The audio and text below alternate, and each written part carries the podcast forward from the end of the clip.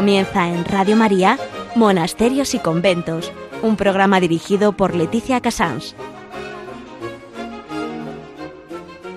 Muy buenos días a todos nuestros oyentes. Son las 11, las 10 en Canarias. Estamos en Radio María y comenzamos Monasterios y Conventos. Eh, a pesar de que, de que faltan todavía días, pero entra dentro de esta quincena, eh, ya se acerca la, la fecha de San José. No he mm, querido este año que nuestro Santo Padre nos ha pedido mm, que profundicemos sobre la figura de San José, no he querido, mm, siendo marzo y viniendo su fiesta, dejar el tema. Yo no soy quien, no me considero con suficiente pues no sé, altura para aportarles mucho sobre San José, porque lo poco o mucho que sabemos, lo que Dios quería que supiéramos, está escrito en el Evangelio y yo no sé profundizar mucho más. Les puedo decir que tengo una enorme devoción a San José, que a través de los carmelitas seguramente no olvido nunca a San José, pero eh, vamos a decir que voy a dejar en manos de los que realmente son sus, sus hijos y sus grandes conocedores, los que nos van a hacer profundizar más en la, figura de San José.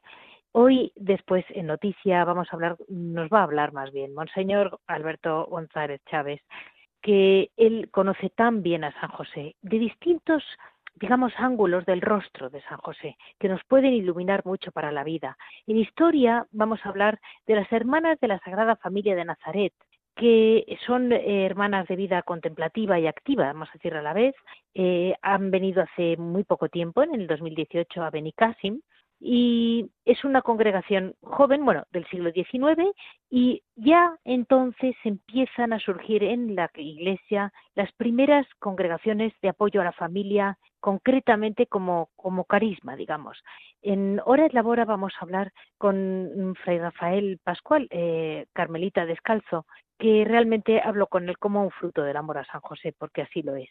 En Piedras Vivas, eh, Javier Rubia nos dirá pues lo que lo que él quiera como siempre de los monasterios, pero también le agradeceré mucho que nos cuente un poco sobre sobre mm, su, su imagen de San José como camaldulense, ¿no? Como conocedor tan preciso de los camaldulenses.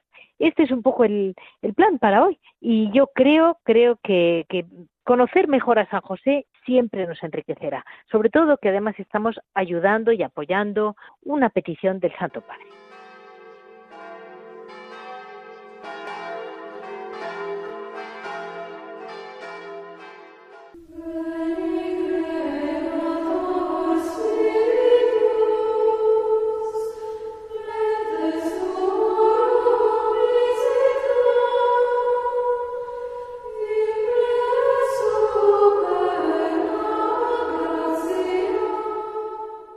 Aunque San José nunca es una noticia, siempre es una noticia. Hoy tenemos realmente el, honor de poder estar con mm, Monseñor Alberto González Chávez, perdón, Monseñor Alberto José González Chávez, que también ese día y en este mes especialmente celebrará su propio santo, porque se siente muy amparado por San José. Es muy difícil para mí decirles exactamente un guion, porque cuando se mete uno en un mar de sabiduría sobre San José, pues es complicado determinarlo.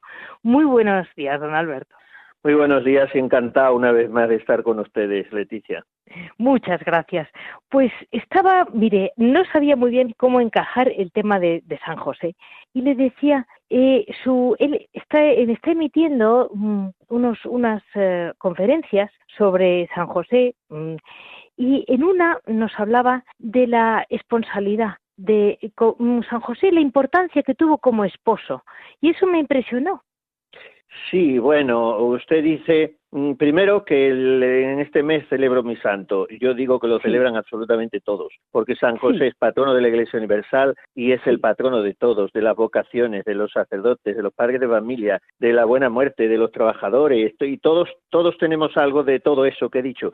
Y, y luego, pues, eh, eh, dice, ¿de qué hablamos cuando hablemos de San José? De cualquier cosa y de todas, porque dice Santa Teresa que a otros santos Dios le ha dado especialidad en atender alguna necesidad, pero a este glorioso santo tengo experiencia de que socorre en todas. Y bueno, pues usted me sugiere un poco, sí, estas conferencias que me han pedido en un canal de YouTube, se llama Sursum Corda, lo lleva un sacerdote que está haciendo mucho bien, y me pidió una conferencia general sobre San José, yo la titulé con la, con la expresión teresiana, San José mi verdadero Padre y Señor. Pero era tanta la densidad de doctrina que entonces luego me solicitó hacer pues como una entrega mensual y yo he ido proponiendo eh, diversos temas. Ya hemos tenido una sobre la virginidad de San José y ahora sobre la esponsalidad. Y mm, eh, San José, claro que es modelo de esposo, pero de esposo eh, virgen y de esposo mm, virgen y padre, podríamos decir como de María decimos virgen y madre, de José virgen y padre. Todo brota de su, de su pureza, pero pureza no entendida tanto en el sentido de castidad, sino pureza de corazón, limpieza total del alma. Hay un libro muy bonito, yo creo que el mejor casi todavía, puede que sea el más completo sobre San José, de un dominico que vivió a caballo entre el siglo XV y XVI, Fray Isidoro de Isolano, y publicó en el año 1522 la suma de los dones de San José. Como hay tanta gente buena y culta mm, que escucha Radio María y algunos el Señor los bendecirá con bienes de fortuna, yo sugiero que alguien se anime a hacer una edición actualizada de esta obra, porque no hay ediciones modernas y es una maravilla de enseñanza sobre San José, pero no una cosa así un poco devocional para salir del paso, no, no, teológica, científica, muy basada en la teología tomista, este dominico sabía lo que se traía entre manos. Luego hay otra obra también maravillosa del gran discípulo de, Santa Teresa y al mismo tiempo su, confesor, su hijo predilecto y su padre amado, el padre Gracián de la Madre de Dios, que escribió mucho y también escribió la famosa Josefina, que es otra suma de San José. Bueno, pues en estos libros se habla de que en San José todo brota de su limpieza total de corazón, de su pureza absoluta, porque vivió solo para Dios. Y este Isidoro de Isolano, lo digo muy rápido, enumera una serie de motivos por los cuales San José fue absolutamente puro de corazón, de alma y de mente, y por tanto de cuerpo. Primero, porque mereció educar y cuidar a Cristo y debía ser su pureza la más próxima a la de la Santísima Virgen. Segundo, porque fue el término del Antiguo Testamento y, el eslabón con el Nuevo, y por tanto, eh, si la ley se estableció para ensalzar la pureza, la pureza de San José debía ser muy grande. Tercero, porque donde hay, dice este Isolano, una causa omnímoda, o sea que de todos modos conserva y aumenta la pureza, allí el que está tiene que ser purísimo quinto cuarto, ya no me acuerdo, porque los ángeles se aparecen a los que son puros y San José como María tuvieron las mismas apariciones angélicas. Y por último, porque si su cuerpo estaba limpio, iluminado por la virginidad, pasaba con él lo que pasaba con María, que su alma era santa porque sus costumbres estaban igualadas con las costumbres de María, todas envueltas en amor, sus deseos y sus obras eran por Cristo y con Cristo, y en fin, podemos seguir así porque estoy extractando ideas fundamentalísimas de un capitulito muy bonito eh, que titula De Dono Puritatis, porque esta obra está escrita en, latín, pero traducida al castellano en, eh, yo creo que, no sé si la última traducción es la que trae como apéndice una obra magnífica, extraordinaria sobre San José, eh, que es Teología de San José del padre Marceliano Llamera, eh, editada en la BAC en los años 50. Ahí viene esta obra de, Isolano. Y bueno, pues yo eh, me atrevo, como digo, a recomendar no solo su lectura, sino a invitar a alguien que se anime y haga una edición fácil de adquirir. Sí, y una, una cosa que comentó y que se me ha quedado muy grabada, San José es verdad que de lo poquito que sabemos de él es la naturalidad con que habla con los ángeles, porque el ángel le habla a él. Usted comentaba que seguramente era San Gabriel, se supone, y con qué naturalidad y con qué, qué humildad también habla con ellos y le responde un, un fiat a su manera. Sí, está muy bien dicho, a su manera, porque en realidad no habló, San José solo escuchó. Por no hablar no habló ni con los ángeles, porque hay que ver que la Santísima Virgen solo habla siete veces en el Evangelio, las siete palabras de María. Hay una obrita preciosa de nuestro San Alonso de Orozco, las siete palabras de María, y como fueron siete las de Cristo en la cruz. Pero de San José no tenemos ni una sola palabra. Es el santo del silencio, esto que tanto necesitamos hoy y que tanto nos ha recordado el cardenal Sara, pues el silencio, la fuerza del silencio. San Juan de la Cruz escribió, lo que falta no es el escribir o el hablar, que esto antes ordinariamente sobra, sino el callar y el obrar. Y esto es lo que hizo San José, calló y obró. Y a los ángeles solamente les escuchó y les obedeció, pero ni tampoco les habló, no quiso molestarles. Seguramente fue siempre el arcángel San Gabriel porque era el embajador divino para estas cosas. Y, y, pues lo que hizo fue, efectivamente, como usted ha dicho muy bien, contestó un fiat a su manera, o sea, un fiat en silencio y un fiat activo, porque se levantó inmediatamente. Hay que ver que las tres veces que el ángel le habló en sueños, las tres veces le estropeó la siesta o el descanso nocturno, porque no le dijo, oye, cuando suene el despertador o la semana que viene, sino que inmediatamente tomó al niño y a su madre y se fue a Egipto, volvió de Egipto o recibió a María en su casa. Entonces, la devoción de San José. Santo Tomás de Aquino explica la devoción no como el gusto por las cosas de Dios, que es como nosotros entendemos la palabra, sino devocio, dice Santo Tomás, el doctor angélico, significa prontitud de la voluntad en lo tocante al divino servicio. Esto es una mm. persona devota, quien responde mm. rápidamente a la voluntad de Dios. ¿Y hay alguien que nos lo enseñe mejor que San José junto con su esposa Inmaculada? Imposible, imposible. Desde luego, mm, si esa es la, descripción de la devoción, es otro mundo. Efectivamente, otro mundo. Vamos a tratar de caminar hacia ese mundo y a salir del nuestro. Vamos a ir por ese camino.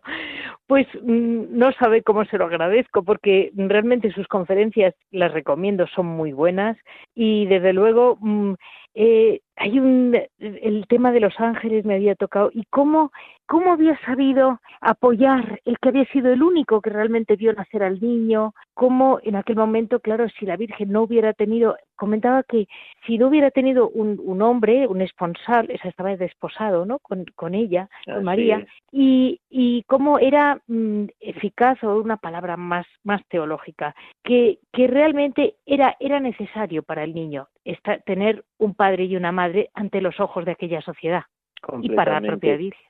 Por eso fue tan importantísimo, imprescindible. El papel de San José fue custodio, fue protector, fue sustento, fue... Es que es imposible pensar en, la aparición del verbo encarnado en el mundo y en su crecimiento y en su aprendizaje. Atención, porque el misterio es que la segunda persona de la Santísima Trinidad quiso superitar su ciencia divina a la ciencia adquirida que iba aprendiendo. Y esto lo aprendía de San José, pensar que el niño aprendía a rezar los salmos y aprendía la ley mosaica de su padre San José, aun siendo él la sabiduría increada. Pues por allí andaban los ángeles, porque los ángeles eran compañeros siempre en el hogar de Nazaret como lo son en el nuestro.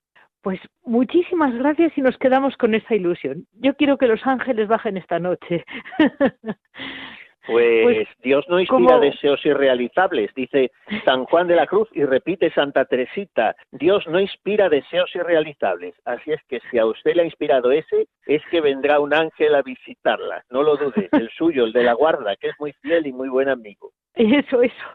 Muchísimas gracias, Monseñor Alberto, de verdad. Dios les bendiga a todos y el, y el glorioso patriarca San José nos acompañe y sea siempre nuestro abogado en todas las necesidades. Un saludo muy entrañable a todos.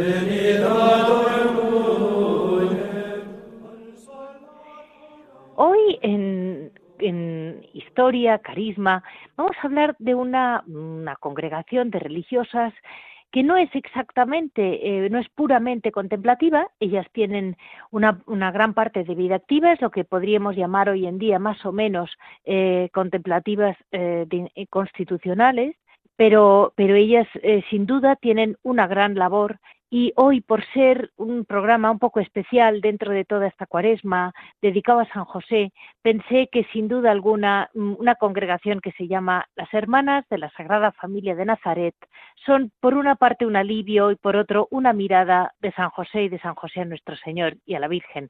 Creo que son un pie en el camino siempre que mm, surjan fundadoras como la de esta orden que nos vayan enfocando a la familia. La, la Beata, la gran, la, se llamaba la Beata María, eh, eh, nace en Polonia, ella es Francisca Josefa, era de una familia, pues mm, podríamos llamar, yo diría que elegante, y era ese tipo de familia que sí, que hacen, por supuesto, cumplen perfectamente con todas sus normas religiosas, pero de una forma un poquito frívola. Y ella, ya desde la primera comunión, tuvo muy claro que Dios la llamaba para ella y a mm. sus padres no les hizo ninguna gracia, como pasaría hoy en día y como pasa a muchas religiosas. Y de hecho tuvo mm, serísimos problemas hasta que, mm, bueno, eh, al final eh, el Señor siempre gana la partida y acabó siendo religiosa eh, al fallecer su padre, si no me equivoco. Y en finales del siglo XIX, imagínense el respeto que se tenía a un padre en aquel momento. Y la congregación en cuestión la, en, la funda en Roma. Como muy bien dicen las hermanas de la congregación, por casualidad no estaba en Roma. Eh, estaba eh, realmente Dios, no ocurre nada por casualidad. Recordemos que el Papa Juan Pablo II siempre decía esta frase: siempre hay una causalidad, no una casualidad. Y es verdad que eh, las hermanas, el, gran, mm, su gran labor, digamos, es mm, difundir en el mundo el reino del amor de Dios. Eh, sus, sus, monasterios se llaman mm, Casas de Nazaret. Su gran ilusión es crear un ambiente familiar y al mismo tiempo enfocado hacia la voluntad de Dios. Tienen una continua, continua unión con la Iglesia. Quizás por eso fue por lo que el Señor quiso que aquello empezara en Roma. Y también tienen al mismo tiempo de esa gran unión y amor a la Iglesia ese esa pequeña, mm, ese toque de, de, mm, digamos, elevar la vida cotidiana una, vida cotidiana de las muchas familias a quienes ellas, ellas ayudan en todo el mundo, porque las hermanas están en muchos países del mundo y su gran papel es apoyar a la familia. Y además tienen un legado importantísimo, que es el legado de Juan Pablo II, que se lo dijo, por favor, hermanas, no cambien nunca y mm, ayuden a la familia, porque ya se veía en el siglo XIX, por lo que yo leía de la vida de la, de la, de la fundadora, cómo la Iglesia, y la misma fundadora debió de ser el Espíritu Santo, sin duda, quien se lo dijo a ella, pero lo apoyaron enseguida los papas porque eh, ella sí ya se intuía que con el primer mundo en que la mujer entra en, la, el mundo laboral, en mediados del siglo XIX, finales, cuando, si no me equivoco, es 1875, cuando ya empieza, y para esos momentos ya se sospechaba que empezaba a, al estar la mujer trabajando, el hombre también, y se empiezan a ver esas grandes crisis de la familia. Fíjense, estamos hablando de crisis cuando todavía no existían para nada la locura en que estamos hoy en día. Pero ya lo intuyó la Iglesia y desde luego ella no lo intuyó, el Espíritu Santo se lo avisó. Eh, otro punto muy importante, y es como para ellas el centro es la Santísima Trinidad y la Sagrada Familia, que conciben un poco de un modo trinitario, porque digamos que es una familia pero siempre enfocada hacia Dios, con lo cual yo creo que tienen presente continuamente eh, esa vida trinitaria que debió de ocurrir en el hogar de Nazaret.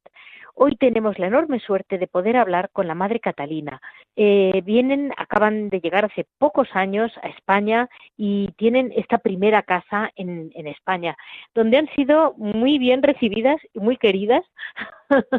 y yo creo que la Madre Catalina puede estar contenta porque eh, desde luego es una ilusión, mm, era un país muy familiar y seguramente tendrán muchas familias que recuperar. Muy buenos días, Madre Catalina. Buenos días a todos. muchas gracias por la invitación. Sí, sí. No, muchas gracias por estar con nosotros. Porque, mire, las hermanas están en, en Benicàssim, en la provincia de Castellón. Y yo diría que es una zona muy, mm, conozco bien la comarca. Y por una parte Mm. tienes eh, la avalancha de veraneantes, con todo ese mundo de noche que va directamente contra la familia. Y por otro, Mm. un corazón como muy cálido. Del, Mm. del- de la gente del, del pueblo, el, el, el- el valenciano Mm. del norte es gente sencilla, gente muy familiar, les gusta mucho reunirse, reuniones familiares. ¿Y, ¿Y qué es lo que les ha hecho a ustedes abrir en España, madre? Sí, gracias por estas preguntas y por la invitación. Sí, llevamos aquí eh, casi dos años y media y vinimos a. España por invitación del obispo de la diócesis de Segorbe Castellón, Monseñor Casimiro López Llorente. eh, en octubre de 2018, entonces llevamos casi dos años y media. Eh, y en la misa de acogida, don Casimiro eh, nos habló de sus dos deseos, ¿no? Que, que para mí tienen mucho sentido, ¿no? La, la, la primera predicación, la primera, las primeras palabras que de- dirigió a nosotras en esta misa, nos, eh, eh, nos eh, habló de sus dos deseos, ¿no? Eh, que, que, que con nuestro- nuestra forma de vida eh, proclamemos que el amor de Dios está en el centro del matrimonio y de la familia, ¿no? Eso. Y que, y, y, y que nuestra forma de ser y de estar, mm, eh, que, eh, que seamos como un despertar de las vocaciones a la vida consagrada en la diócesis.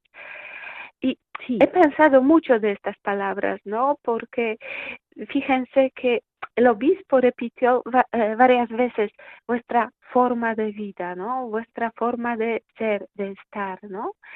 Porque las, las comunidades religiosas deberían ser, por así decirlo, una, una ilu- ilustración, ¿no? Un ejemplo de cómo poner en práctica las enseñanzas de Jesús, ¿no? Las enseñanzas de, de, de la iglesia. Pues Sin duda. enseñamos así y aquí tenéis la comunidad que al menos intenta vivir así, así se lo vive, ¿no? Eh, para, para que la gente vive, ¿no? Es posible vivir en la unidad, es posible vivir en el amor mutuo, es posible vivir en el perdón, es posible vivir la fe en este mundo. Madre, Y- en su corta historia, ustedes Ujú. tienen em, ya varias mártires, 11 mártires. Ya, ya, ya, ya. Sí, O sí, sea, sí. que cuentan con sangre de mártires, eh, cuentan con todo lo que tiene una gran congregación. Vamos, mm, lo tienen todo. Sí, sí, sí, sí. Sí. eso me impresionó mucho. No le he dicho y he dicho, lo tiene que saber la gente. Eh, Sí, de- seguramente porque son son santa, eh, son son datas, ¿no? Mártires, 11 mártires de la Segunda Guerra Mundial Sí. eh, que ofrecieron sus vidas por los hermanos, ¿no? Por por los padres de las familias y por por el único sacerdote eh, que que en aquella, aquella época en este pueblo de Novogrudek eh, la, la gente tenía, ¿no? Y ellas rezaban, ¿no? Pues Dios, si, si un sacrificio de la vida es necesario, acéptalo de nosotros y salva a aquellos que tienen familia. Salva a este sacerdote mm, eh, mm, porque es más necesario en esta tierra que nosotras, ¿no? Entonces ellas rezaban eh, por más de ciento, no sé, cincuenta casi padres, ¿no? Que que, deber- eh, que, que a- a- aquellos querían matar simplemente, ¿no? Los alemanes. Y, y, y, y Dios aceptó esta, eh, escuchó esta oración, ¿no? Las hermanas eh, fueron mar- ma- mm, Martirizadas. Sí, sí, martirizadas, ¿no? Sí. eh, eh, sin, sin juicio, sin nada, a las cinco de la mañana en el bosque. Y- pero luego todos los, los padres de las familias y este sacerdote volvieron a casa, ¿no? Entonces esta oración eh, eh, llegó ¿no? A, Dios y le gustó mucho. Y, y es la oración que nosotras rezamos cada día, ¿no? Para las, para las familias. Es decir, cada, cada hermana de nuestra oración diariamente reza esta oración. Dedicamos toda nuestra vida, nuestra consagración, ¿no? Por las familias. Eh, rezamos por ellas y ofrecemos nuestra vida. Si Dios nos mm, va a pedir un día la sangre, el martirio vale. Si no, es, como sabéis, no el martirio de día a día, ¿no? De ofrecer todo. Desde luego. porque eso es nuestra misión, la familia, ¿no? Eh, de, de, de, de, rezar, de servir, de cuidar la familia de hoy. Y, Entonces tenemos unos potentes intercedores ¿no? en el cielo y, y cuentamos mucho con ellas. Pues madre, me salto y le pregunto, uno de sus patrones me decía de intercesores, es San José.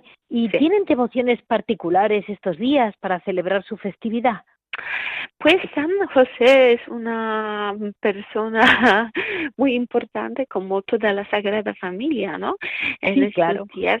Pero como en este año celebramos, ¿no? El año dedicado a San José y además estamos en el mes de marzo, pues dedicamos a San José más tiempo de simplemente, ¿sabes? De, de, de estar con él, de pasar más tiempo de, con él, de, de, contemplar su vida, eh, de, mm, de hablar con él, ¿no? de, eh, de contarles nuestras cosas, de pedirle intercesión y además mm, en este tiempo de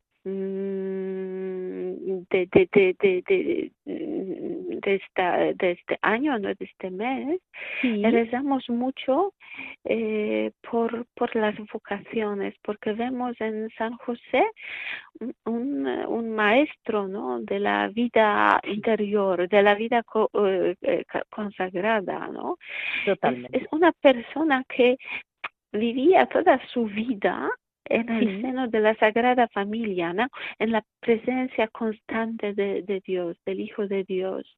Pues, Totalmente. Eh, se, se, podría decir que, que, que, que, San José vive la vida contemplativa, es maestro de la vida interior. Sí, sí, totalmente. Y mirad, mirad que, eh, eh, que, que la, la, la vida contemplativa es para todos. La, la, vida contemplativa no es solo para las monjas de clausura, es la para nosotros y es para eh, todas las familias independientemente de qué hacen cada día, ¿no? Eh, si, si es una madre que cuida la casa, cocina, trabaja, ¿no? Pero madre, eh, yo cuando hablé con usted me dio la impresión de que ustedes tienen muy claro que, eh, vamos a decir que para que la familia vaya bien hay que empezar por Dios, porque me decía usted el amor a Jesús. Si, si, si, no levantamos primero la mirada cada mañana, es difícil que luego todo siga, ¿verdad? Sí, sí. La, pues, la pérdida de la presencia de Dios en las familias, quizás es lo que realmente ustedes tienen que aportarnos, madre. sí. sí, ¿sabes por qué? La verdad es que, que nuestra fundadora desde el principio sería que nuestra vida eh, fuera a la vez en el mismo tiempo contemplativa y activa ¿no? de vida apostolada aunque el eh, aunque el derecho canónico no lo no lo tiene ¿no? por escrito. en aquel momento no en aquel momento no pero en aquel momento no se concebía hoy sí sí pero sabes sí porque ella ella tenía una una intuición muy fuerte de que la oración es, es, es el base, es el fuente de toda fecundidad apostólica. ¿Sabes? De, de, sin oración no hay nada. Eh, y, y, además en este mundo ahora, en la iglesia, hay, eh, hay tantas necesidades. ¿no? Uno puede pensar, nos falta sacerdotes, nos falta religiosas, ¿no? Hay tanto trabajo, catequesis, retiros, no sé qué. Pero si dejamos la contemplación, si dejamos la oración, eh, entramos en el riesgo de entrar en un puro activismo. Totalmente, Y luego, ¿sabes qué puedes dar a los demás si no lo tienes, ¿no? En tu corazón, si no, si no cuidas la, la, la, amistad con Jesús, ¿no? El amor, ¿no? Eh, eh, muy profundo, la intimidad con Él, ¿no? Por eso, Madre, por eso Perdóneme, perdóneme porque le interrumpo, pero porque me, me impresiona. Ustedes, madre, ¿por qué se llaman congregación hermanas de la Sagrada Familia de Nazaret? Sí, sí, eso es interesante, ¿no? Porque la Sagrada Familia nos enseña eh, cada uno, ¿no? San José, la, eh, la Virgen, eh, la vida y entrega total de su vida a, Dios, ¿no? En la persona de su hijo. Y cada uno lo hace en manera muy personal, individual, pero también como la familia, como la comunidad. Y, y, mira, ellos viven en vida muy, muy, muy, muy sencilla, muy cotidiana, en trabajo físico, ¿no?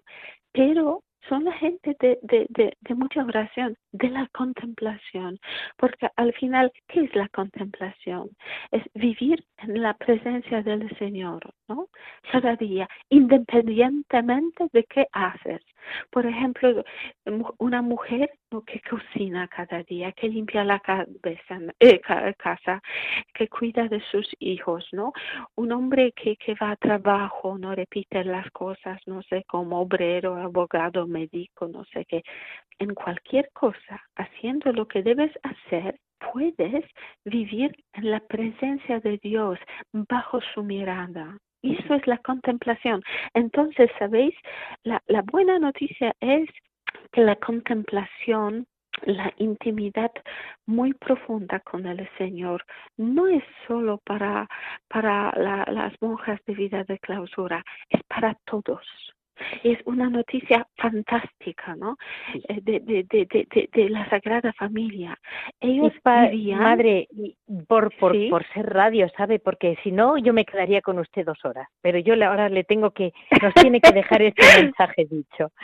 Eh, ustedes tienen un legado muy especial. Que sepan nuestros oyentes que estas hermanas eh, entra un niño pequeñito a su guardería que se llamaba Carol Boitiga. Eh, eh, probablemente, además de su familia, que siempre adoró, eh, las hermanas influyeron mucho en su infancia. Y eso es un peso enorme porque eh, él siempre las quiso mucho, pero claro, por algo, porque han tocado su mm. infancia. Han tocado la formación del alma de ese niño, que luego fue nuestro gran papa, nuestro San Juan Pablo II. Sí, es, es un gran eh, don, de Dios ¿no? para nosotras, eh, que, que eh, como, como cuando era un niño pequeño, Carlos Voitela, fue a, a, una guardería ¿no? regentada por las hermanas en Vadovice, ¿no? en su ciudad donde, donde nació. Entonces él pasaba ahí algunos momentos, días jugando, ¿no? Ahí con otros niños en la guardería de las hermanas, ¿no? El papel de la madre, de la mujer, eh, ya, ¿no? Tiene su, su sentido en esta vida, ¿no? El que mm, eh, perdió su madre, ¿no? En, la edad muy, muy pronto, ¿no? Tiene las hermanas que, que la acompañan como madres, ¿no? En su niñez, en su juventud. Entonces, él, él tenía mucha confianza con las hermanas. Y luego también como un joven eh, sacerdote eh, eh, comenzó sus encuentros con los jóvenes, jóvenes en un convento en Cracovia, en, que está cerca de la iglesia donde él estaba como un vicario. Eh, entonces las hermanas también le ayudaban en este ministerio, eh, ¿no? Con los jóvenes, acompañarles, ¿no? Eh, en, en, su camino de, de, fe. Y además un, un día San Juan Pablo II dijo que la las hermanas le enseñaron mucho Mm, de, de, de, de, de estar con los jóvenes, ¿no? De hablar con los jóvenes, de tratarles, ¿no? Algo, si se puede decir, algo más materno, ¿no? Más, más cercano. Pues mire, madre, eso es muy importante. Ya, ya, porque, vemos que él tiene corazón tan, tan, tan grande, ¿no? Con tanto cariño de, y, de madre y de padre, ¿no? que, que, que, que, que, que sí, pensó tantos jóvenes, ¿no? Pues y, de madre para nosotros es un lujo poder hablar con alguien que ha ayudado a Juan Pablo II y no al revés, porque es muy raro todo la gente que yo conozco siempre viene de las fuentes de Juan Pablo II, pero o ya otra papas anteriores, pero no habíamos nunca contactado con con, con, una, con una congregación que había estado con la infancia de un papa que efectivamente ya no tenía madre y que han hecho el papel de, pues eso, posiblemente la imagen de la mujer en un mm, alrededor de él. Y, y él luego, sabes, él luego tenía mucha confianza en las hermanas porque eh, una vez consagrado obispo nos confió el cuidado, cuidado eh, de la primera casa cuna, ¿no? Para las madres solteras, ¿no? Y fue el mismo mm, como papa quien declaró luego beata la fundadora nuestra en 1989 y también las mártires, ¿no? Nuestras eh, once mártires que dedicaron vida por los por las familias, ¿no? Entonces la relación eh, con él no fue muy estrecha no y, y de mucha amistad y nos visitó como padre en la casa general y siempre recordaba no tenía muchos recuerdos con su memoria tan tan tan grande no de, de, distintos encuentros. Entonces sí sí es es un don y para nosotras también. Las hermanas también recordaban que como sacerdote joven, a veces no venía al convento eh, para rezar, no quería quedar en la capilla y rezaba eh, casi toda la noche, no postrándose delante del Señor, no con la cara tocando el suelo, no en este eh, señal de cruz, no, sí. en, en, en la manera más humilde, no. Entonces ellas también podían ¿no? Acompañarle con la y, y, tenían la intuición que ah, ahí pasa algo, algo fuerte, ¿no? Que Dios le prepara eh, para algo, ¿no? Y, y de rezaban desde siempre por él muchísimo. Luego después, ¿no? Cuando se fue a Roma, las hermanas cuidaron su casa eh, familiar hasta el momento de que se convirtió en el museo, ¿no? Entonces, sí, sí, muchos, muchos recuerdos. Una vez cuando él eh, estuvo en nuestra casa general, dedicó, repito unas veces a, estas palabras, ¿no? Os pido, queridas hermanas, que convertéis vuestros esfuerzos concentréis vuestros esfuerzos en la familia, que hagáis todo lo posible, eh, no escatiméis esfuerzos en la medida de lo posible en las condiciones y circunstancias en las que cumplís vuestra misión. Esta será vuestra contribución concreta y extremadamente importante por la nueva evangelización, ¿no? Él sabía por lo que pasa familia y él sabía que, que necesita apoyo no muy concreto de, de, de, de, de, la iglesia no de la congregación que tiene esta misión. Bueno pues madre dejamos a nuestros oyentes con la ilusión de saber que tenemos en España eh, la primera casa de las eh, hermanas de la Sagrada Familia de Nazaret y que si les interesa pues conocerlas, ya saben dónde están, están muy fáciles de llegar y pueden llamarlas o en cualquier momento. Mm, yo la tengo que dejar, madre, porque porque esto porque porque la radio es así, ¿sabe? No no no podemos eh, no es un no tenemos más tiempo, pero en otra ocasión la volveremos a llamar. De cara a la Navidad yo, la volveré. Espero.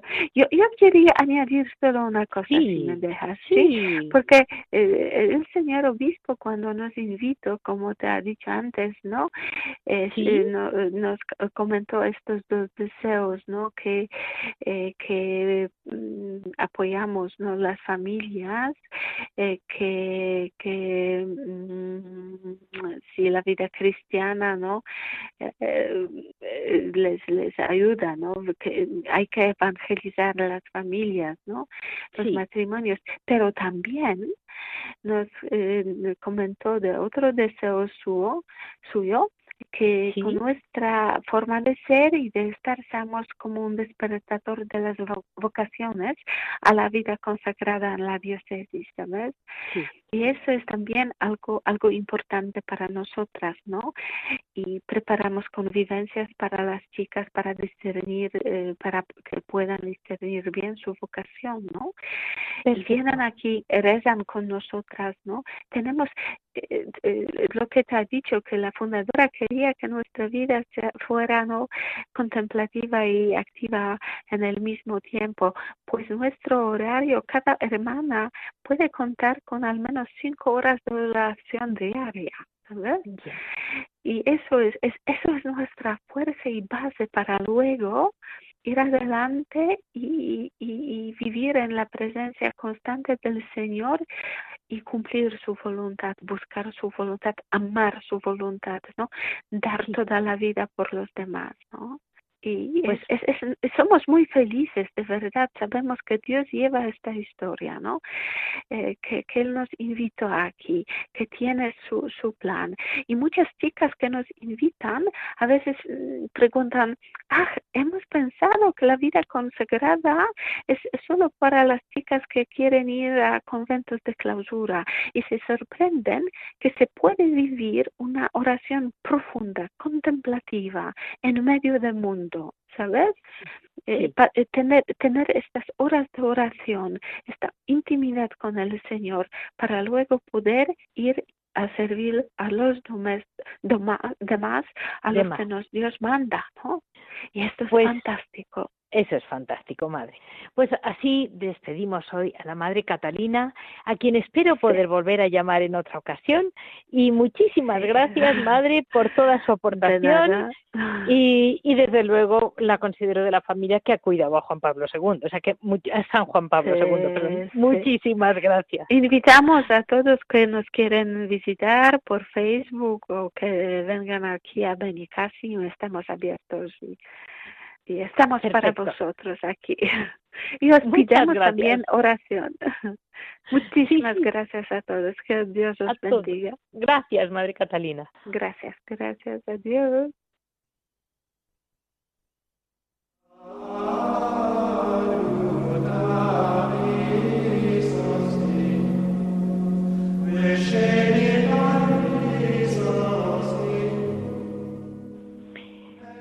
Estamos esta mañana en, esta segunda fase que realmente suelo utilizar como para algo muy práctico, pero esta vez, como San José no podemos disfrutar de su obra práctica, vamos a salir adelante con el, gran fruto de amor de San José que fue a través de los carmelitas.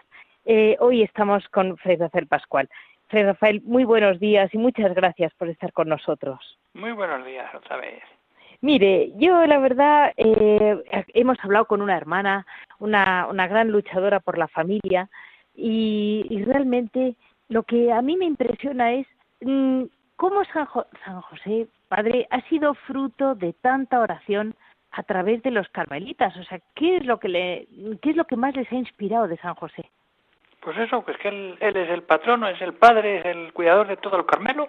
Cuando Santa Teresa empieza a fundar, pues lo pone a él como ese gran protector y entonces toda esa herencia que nos deja nuestra Santa Madre Fundadora se ha ido transmitiendo, sobre todo se ha mantenido mucho más en las monjas, pero es decir, que ese santo patrón es el que cuida de Jesús y de la Virgen y, Santa Teresa lo que quiere es recrear esa pequeña familia en cada convento.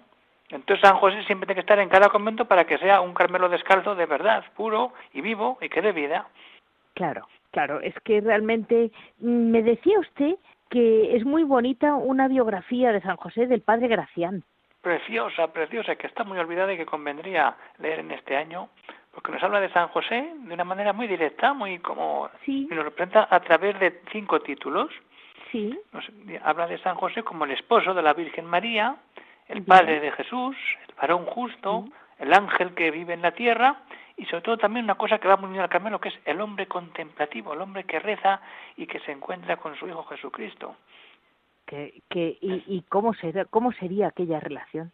Eso es precioso, precioso. Él, en estos capítulos que dedica a esa contemplación de, de, San José, vemos cómo San José reza, pero metido en esas escenas de, de, de estar con el niño ahí. Por ejemplo, nos cuenta que San José cuando entraba por las puertas de su casa, tomaba al niño en sus brazos para que la madre libremente se pudiese ocupar de las cosas de la casa. Y descansando el niño en los brazos de José, José descansaba en los brazos de Dios. ¿A qué no suena eso más que al abandono de Teresita? Es lo mismo, pero hecho por el mismo San José, que se abandonan mutuamente el uno en el otro, esa es la unión con Dios, ese es rezar, eso es el Carmelo, el, el vivir de verdad totalmente con el Señor, con San José y dando siempre esa intimidad a la vida de oración, de silencio, de contemplación, de mirada, juego de miradas, eso es muy importante en la vida carmelitana. Sí. Y, y me decía, me decía mm, padre que el, el, los en marzo siempre han tenido oraciones especiales a San José, ¿verdad? Sí, el mes de marzo siempre. O... El mes de marzo siempre, además está por mandado por Santa Teresa cuando cuenta el libro de la vida, que hay que honrar muy bien a San José, sobre todo el Carmelo sí. primero, San José, pero luego aparte de la gran fiesta, pues hacerle la novena, incluso también pues los siete domingos para prepararnos sí. a la fiesta. Esas pequeñas devociones que ayudan a mantener no solamente el día, sino el mes y todo el año cerca de la figura de San José para que sea el gran protector y el gran modelo a seguir dentro del Carmelo. ¿Y por qué decía usted mmm, los miércoles? Porque yo no lo había oído, lo de los miércoles. Ah, los miércoles por tradición está dedicado a San José. Me acuerdo que de novicio ¿Sí? yo tampoco sabía. Cuando empecé a hacer el noviciado, ¿Sí? los miércoles enseñaron que era el día dedicado a San José y hacíamos, cuando se podía, litúrgicamente, la misa votiva de San José.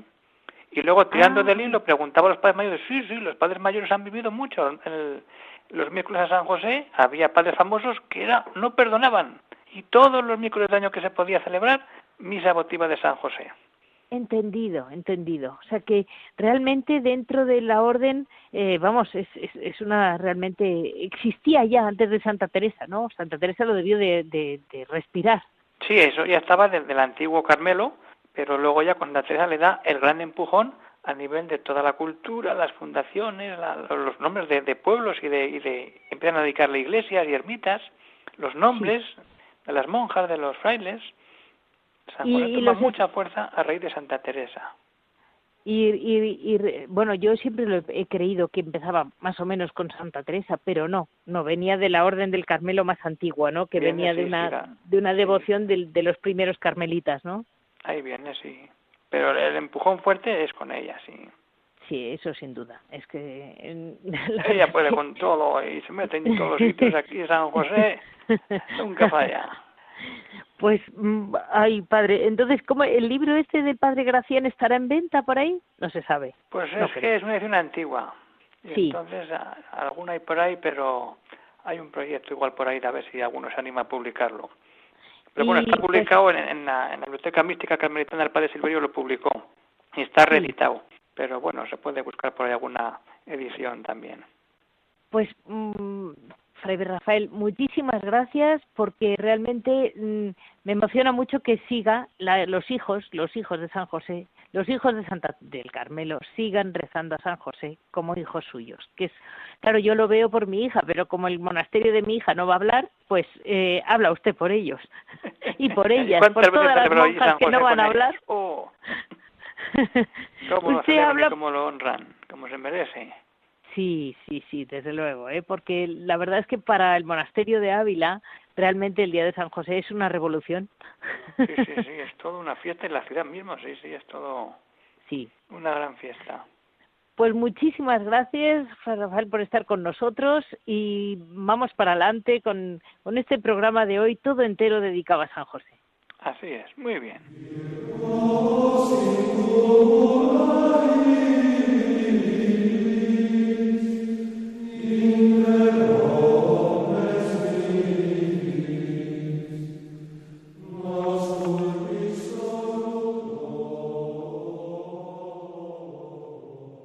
Pasamos a Piedras Vivas y vamos a estar una vez más con Javier Onrubia. Buenos días, Javier.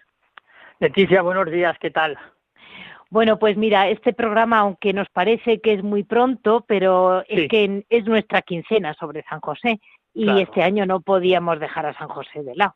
Eh, y claro, y, bueno, y cuéntame, Javier, eh, mm, hoy en día se celebra mucho en las comunidades la festividad de San José, ¿verdad? Claro, es que San José, yo digo que es un santo muy, muy, muy humilde, el santo de la humildad, porque está ahí siempre como, no en un segundo plano, sino en un tercer o cuarto plano, está como muy, como muy escondido, ¿no? Y nos, nos acordamos de él como Santa Bárbara, ¿no? Cuando, cuando truena. Santa Teresa siempre, hay que recordar que decía que cualquier cosa que se le pida a San José, que nos lo va a conceder, ¿no? Entonces, ella es la que populariza, si se puede decir así, a San José, ¿no? Pero bueno, es en Oriente, como siempre, alrededor del, siglo IV, por el año 300 o así, cuando se empieza a dar un papel protagonista a San José, ¿no? Y cuentan que la basílica que construyó Santa Elena en Belén ya vio un oratorio, tenía un oratorio dedicado a San José. Y luego, por supuesto, son los carmelitas cuando vienen de, de Oriente, cuando llegan a Occidente, cuando traen y popularizan la, la devoción a, San José, ¿no? Por eso en el Carmelo, y por eso Santa Teresa tiene tanta devoción a San José, porque lee las crónicas de los, de los primeros carmelitas del Monte Carmelo, y entonces ellos hablan mucho de San José. Entonces a mí me parece San José una, una figura tremendamente sugestiva, muy atractiva, y qué poquito sabemos, sabemos de San José, ¿verdad? Sabemos muy, sabemos poquísimo, nada. pero a mí a veces me recuerda a un monje porque mm, nadie habla de ellos, nadie sabe de cada uno de ellos. En el fondo sabemos poquísimo. Sí, es, es esa es esa santidad anónima, santidad de todos los días, ¿no? A mí me gusta mucho hacer la meditación sobre San José y, imaginármelo con el, con, con el niño Jesús en el taller de carpintero durante, durante años que seguramente le enseñaría el oficio a, a, Jesús, ¿no? Y Jesús le miraría así diciendo, bueno, ¿qué está haciendo mi padre aquí con, con, con la madera? ¿Qué, ¿Qué figuras hace? ¿Qué cosas hace? Estaría ahí en un rincón y le diría, niño, no molestes, que vienen aquí unas personas a encargarme, yo que sé, un armario, una mesa o algo, ¿no? Eh, y a lo mejor tendría problemas de impago, que le encargarían alguna cosa y no se la pagaba, ¿no? El, el hombre, el hombre que está ahí, y luego por supuesto eh, con tres pinceladas, ¿no? Yo creo que San José se nos presenta primero cómo acepta la voluntad de Dios. Sí, ¿Cómo le cuesta aceptarla? Porque claro, o sea, es que nos ponemos en su nos ponemos en su papel, ¿no? Y que y, y ver lo que lo que le cayó encima, ¿no? Y cómo él lo acepta y le dice y dice Dios mío pues es que esto es que esto es muy gordo no pero bueno yo me voy a me voy a fiar de ti no y entonces cómo cómo se está con María cómo está Jesús cómo está pendiente de él me gusta a mí mucho la imagen esa cuando van con el niño al templo no cuando a la vuelta en la caravana pues Jesús ha desaparecido no qué angustia tan terrible no saber dónde está tu hijo no estar buscándolo por ahí. Y luego cuando cuando aparece qué alegría esa alegría del reencuentro no pues ese ponerse en manos de Dios, esa fidelidad absoluta a lo que le dice el Señor, que eso es, ese es un tema de meditación apasionante, ¿no? Que se pueden sacar muchísimas, muchísimas enseñanzas. Luego el estar ahí cumpliendo su papel, trabajando, sacando adelante a María y a, y a Jesús. Y luego que desaparece y no sabemos nada. Suponemos que muere y ya desaparece, no hay más noticias de él en el Evangelio, ¿no? Y por eso sí es ese personaje importante, ese actor secundario que dices, oye, qué importante es y cómo, cómo sostiene la película el actor secundario, no es el protagonista, desde luego, pero sus intervenciones son maravillosas y gana la película, sí, si es que se puede hablar así, con todo el respeto, por supuesto, ¿no? De decir, bueno, esta película, si se mantiene por los actores secundarios, y San José es un actor secundario, pero principal, sin él yo no sé cómo habría cómo habría salido la cosa. Y yo también le tengo mucha devoción porque precisamente los seremitas camaldulenses, la oración que tienen en, como costumbre rezar pidiendo vocaciones está dirigida a San José. Es decir, que ellos, ellos piden las vocaciones en una oración a San José, ¿no? que es muy bonita. Por eso también dices, es que cuando menos te lo esperas, aparece, aparece San José, ¿no? Y luego sí por supuesto, pues bueno, ya más, más recientemente, pues ya hay que recordar que, por ejemplo, cuando el 1 de mayo fue declarado por el, por el Papa Pío XII, instituyó la fiesta de San José Obrero, ¿no? Para celebrar el día, de, el día del trabajo, ¿no? Y poner como modelo de trabajador a San José. O sea, es un, es un personaje, la verdad es que yo muchas veces me paro y digo, pero con, con lo poquito que se sabe de él, y todas las cosas y todas las cosas que ha hecho. Sí, sí, desde luego. Y, que está y que está ahí permanentemente. Precisamente ¿por qué? Pues porque no pasa de moda nunca, o sea, no pasa de moda nunca por por su por su por ejemplo, ¿no? O sea, es que con tres pinceladas, con tres cositas entre comillas que hizo en su vida, ya está, está ahí para siempre, ¿no? Pero no es no es no son de estos santos que digo yo que desgraciadamente se ponen de moda y luego pasa el tiempo y dejamos de, hablar de ellos, ¿no? O sea, ha habido, ha habido el boom de muchos santos, de decir, están ahí, y entonces pues todo el mundo acudía a esos santos y de repente, pues en una forma de piedad un poquito así, dejándonos llevar por, la, por los gustos y por las modas, pues han estado muy presentes y y de repente han vuelto a desaparecer como el Guadiana, luego aparecen otra vez, porque claro, la devoción bien pues entendida, pues eh, no es tenerlos, pues ahora me gusta este porque lo han puesto de moda, pues porque hay un, alguien. Así nos quedamos, Javier.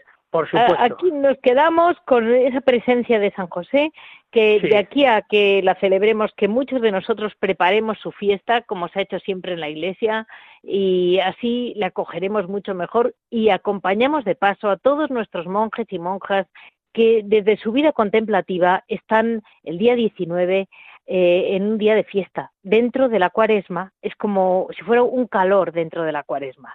Así vamos a dar mm, fin a este programa, que espero que haya hecho que la gente pueda entendernos un poquito mejor el amor a San José desde la vida contemplativa, desde muchos rostros que tiene San José. Muchísimas gracias. Este ha sido el sumario para el programa de hoy, día lunes 8, y les espero, vamos, espero, mm, ya saben que aunque falten días, dentro de nada, mm, está San José encima, ya podemos ir preparándole. Muchísimas gracias también a Javier Esquina, que por fin está con nosotros y me hace mucha ilusión. Eh, ya saben que para cualquier eh, duda o cualquier mm, comentario me pueden escribir en monasterios y conventos Y para descargarse los programas después, tienen la página www.radiomariapodcast.es. Ahí se lo pueden bajar buscando monasterios y conventos en cualquiera de sus ordenadores o eh, este programa y los que necesiten. Muchas gracias.